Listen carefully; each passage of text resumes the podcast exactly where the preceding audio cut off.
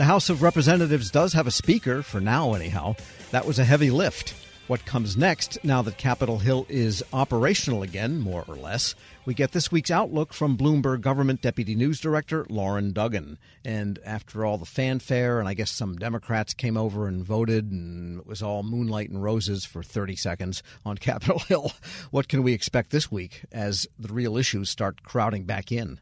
Well, a lot of the work that they had hoped to do before the three weeks without a speaker is being resumed now. And the biggest effort is a resumption of debating the fiscal 2024 appropriations bills.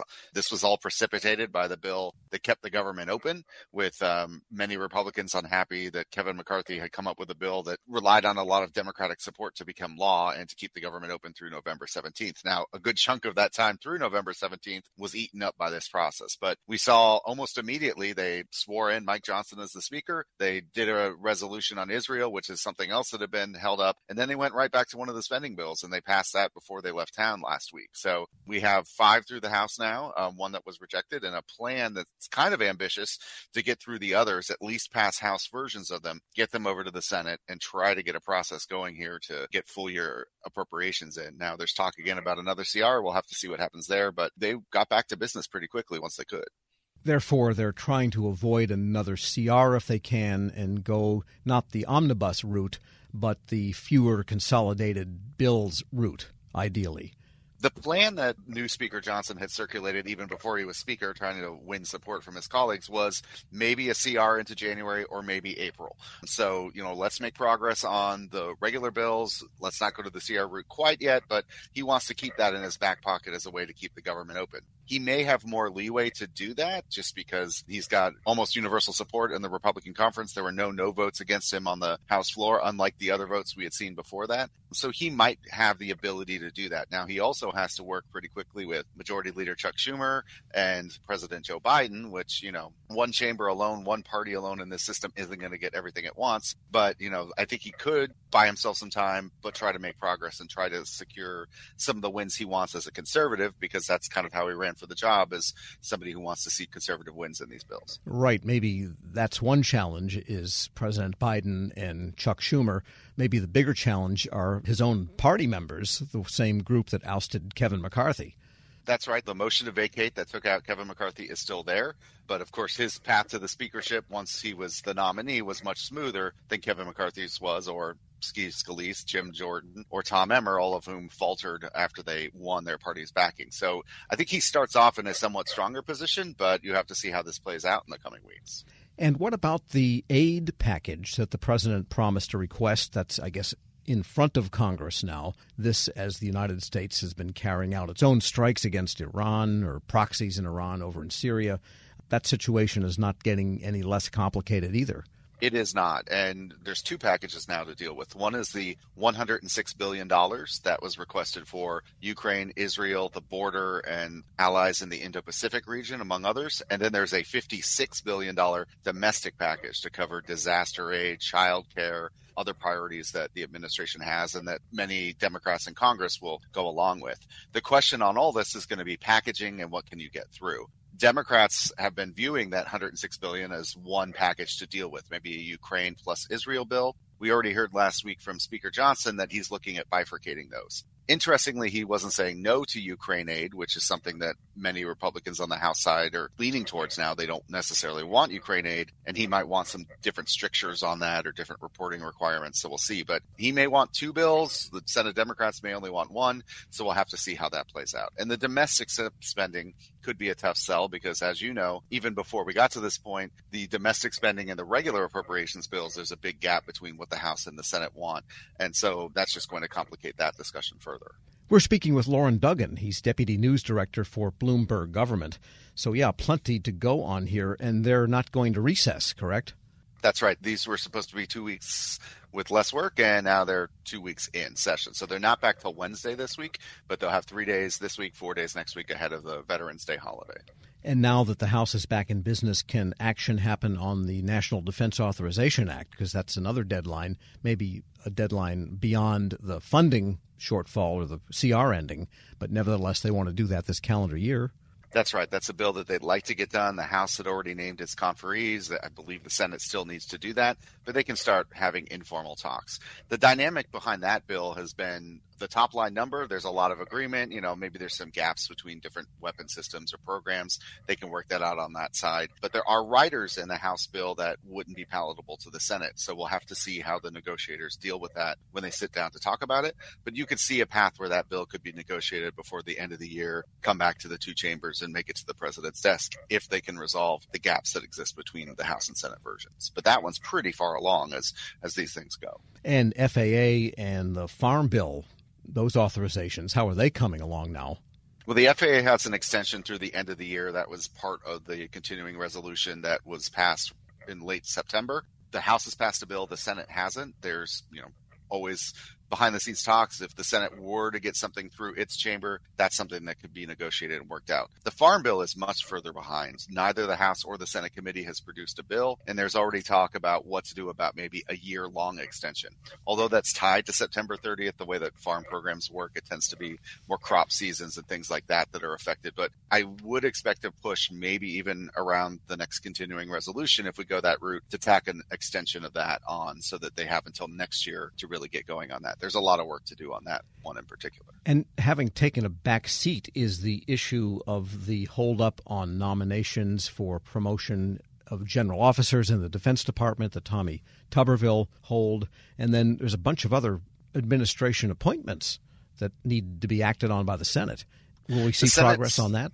Yeah, I mean, the Senate has slowly churned through these things. But to your point about Tommy Tuberville holding up the military promotions, uh, they pushed several through uh, last month, and they're looking at ways to get more through, especially the slots on the Joint Chiefs of Staff that are open. There was talk last week about maybe do we push through a rules change? That doesn't necessarily seem to have gained traction yet, but we'll see action there. A big nomination maybe this week, Jack Lew to be ambassador to Israel. Obviously, a key post with everything going on there. We might see a confirmation vote this week. And then Harry Coker, who was nominated to be the new national cyber director, he's getting a hearing. So these things are continuing to percolate behind the scenes, but there is still this blockade on a number of nominations that Democrats have to decide how much floor time they want to devote to get over that. It's all about floor time at this point, correct? Very much so, and the pipeline is getting pretty pretty blocked up here with everything that's uh, you know on the agenda. Loren Duggan is deputy news director for Bloomberg Government. As always, thanks so much. Thank you. And we'll post this interview at federalnewsnetwork.com slash Federal Drive. Hear the Federal Drive on demand. Subscribe wherever you get your podcasts. Leadership today, especially within the federal workforce, is being tested more than ever before. As the Cybersecurity and Infrastructure Security Agency's Chief People Officer, Elizabeth Kolmstetter sees a focus on people as absolutely crucial to her leadership style. Kolmstetter joined Shane Canfield, WEPA CEO, to reflect on her years of experience leading in the federal human capital space. Hello, and welcome to the Lessons in Leadership podcast. I'm your host, Shane Canfield, CEO of WEPA. Today I'm joined by Dr. Elizabeth Kolmstetter, Chief People Officer at the Cybersecurity and Infrastructure Security Agency. Elizabeth, welcome. Thank you. Great to be here. In your current position at CISA, one of your responsibilities is ensuring a people first culture. Explain what that is and, and what's the role of leadership in creating and shaping that culture? Yes, at CISA, really paramount to our culture is a people first driven aspect so that we are really looking at how do we accomplish our mission through our people. And in order to do that, we really value our people. We want them to feel empowered and supported and uh, respected and also that their managers care about them. So well-being is important. Psychological safety in the workplace is important so that all voices and ideas are heard. So I like to call it our North Star. Having a people first culture really starts with the people in order to get our incredibly difficult mission accomplished. In terms of leadership, which is a great question, I think we all know that culture is really driven by leadership and the, the behaviors that we allow and we, uh, you know, uh, reinforce in our leaders. So we really work at making sure that our leaders are bringing out the best in their people every day. So again, that they feel they can bring their voice, especially an opinion that might not go along with the majority of a group, so that we get that diverse perspective. We get those different ideas and experiences. And that's really where we find that it's important that leaders are purposefully bringing out their talent on their teams to enable our mission. Excellent. We're, we're going through a, a culture project at our work. Oh, great. Yeah, it's um, it's been six months in the making, and it's going really well. But it is work. Yes. And it requires from the top down. So I'm I'm also involved in that. I hear you. Great.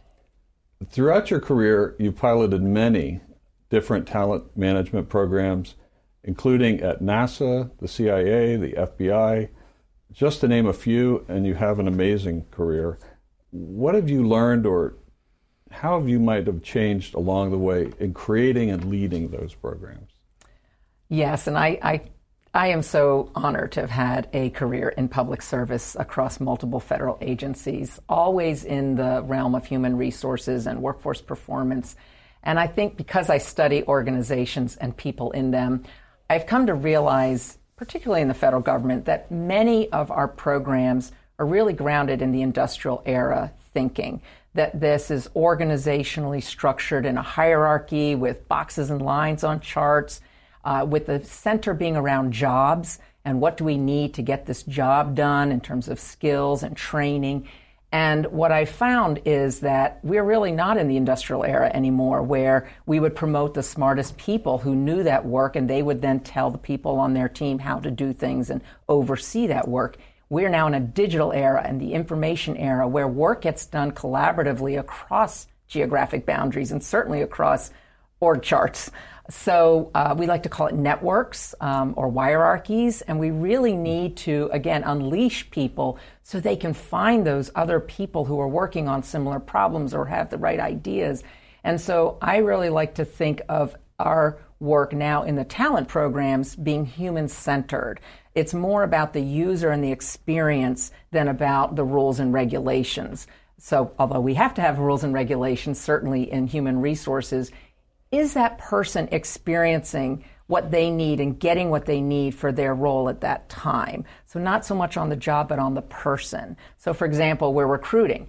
What's the applicant experiencing? Because if they're not having a good experience with our organization from the time we're recruiting them, they're going to go work for somebody else. Same thing with like first time supervisors. We know they need certain training, but telling them to sit in a class for one week and then hope a year from now they'll remember what they learned to apply, that's not really human centered. The human centered is what do they need when they need it? And building modules or, or just in time training and bringing that to the people, to that user as they need it. So that's really, I think, the most important focus of talent programs today in this era to enable the workers to be the best they can be in their, in their roles.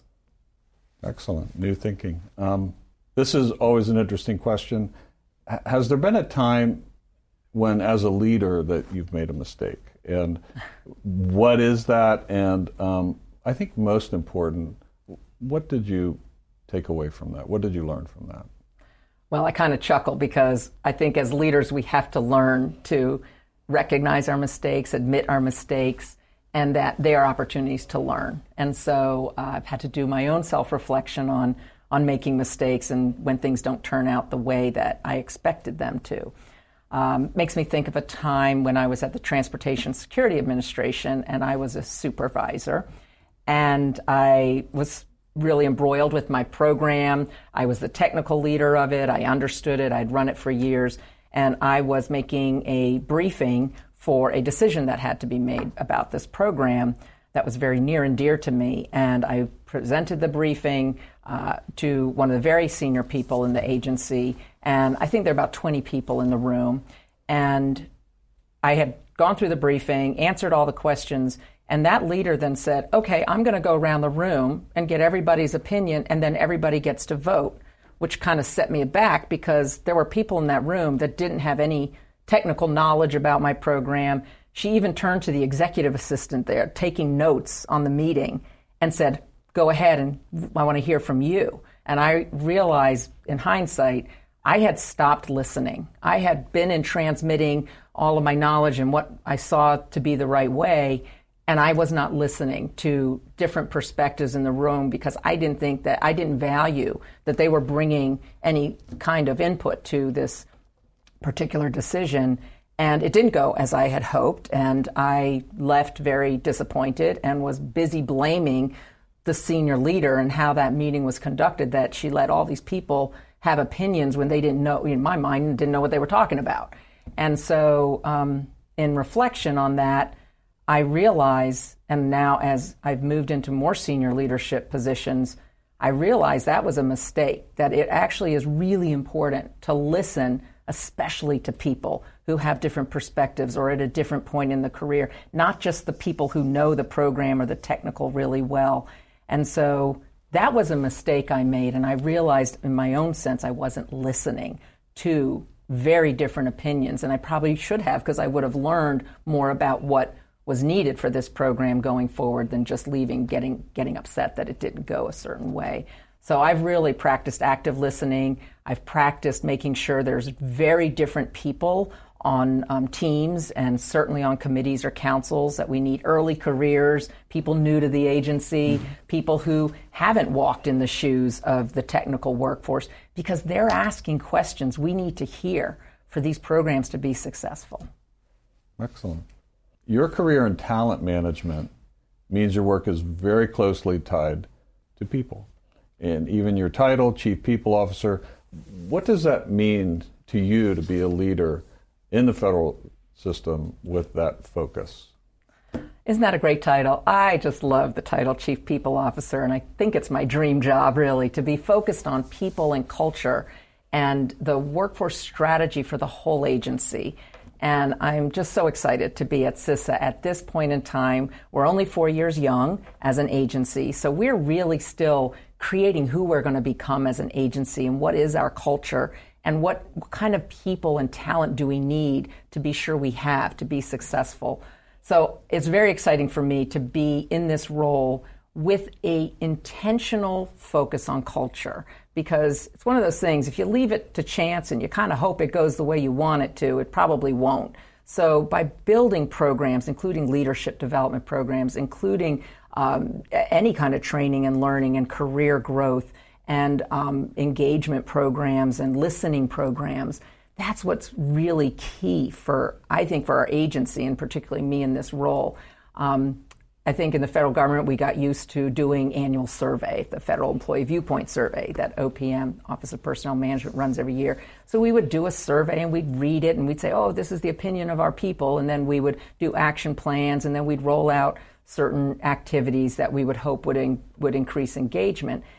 In this era, you can't do once a year and understand what your employees' experiences are, what they need, what's working well, and what needs to improve. We need active, uh, ongoing listening programs. So, one of the things we're doing at CISA is having more pulse surveys, having more focus groups, and what we call sensing sessions, expecting our leaders to have office hours where anybody can come and just talk about what's going well, what do they need, how, how are things going.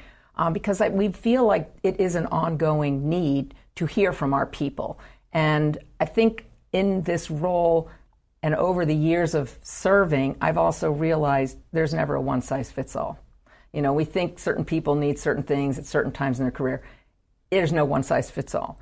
Neither can we also customize everything to every individual. So there's got to be a sweet spot in building really great talent programs, but also, like I said, thinking about can we do this in modules? Can we make it a menu? Can we do it just in time as people need it so they can practice the new skill or knowledge in their role? So I think we have such great opportunity again with the technology that enables us to really um, focus on how we connect people with their work and their team to get things done in, in very new ways.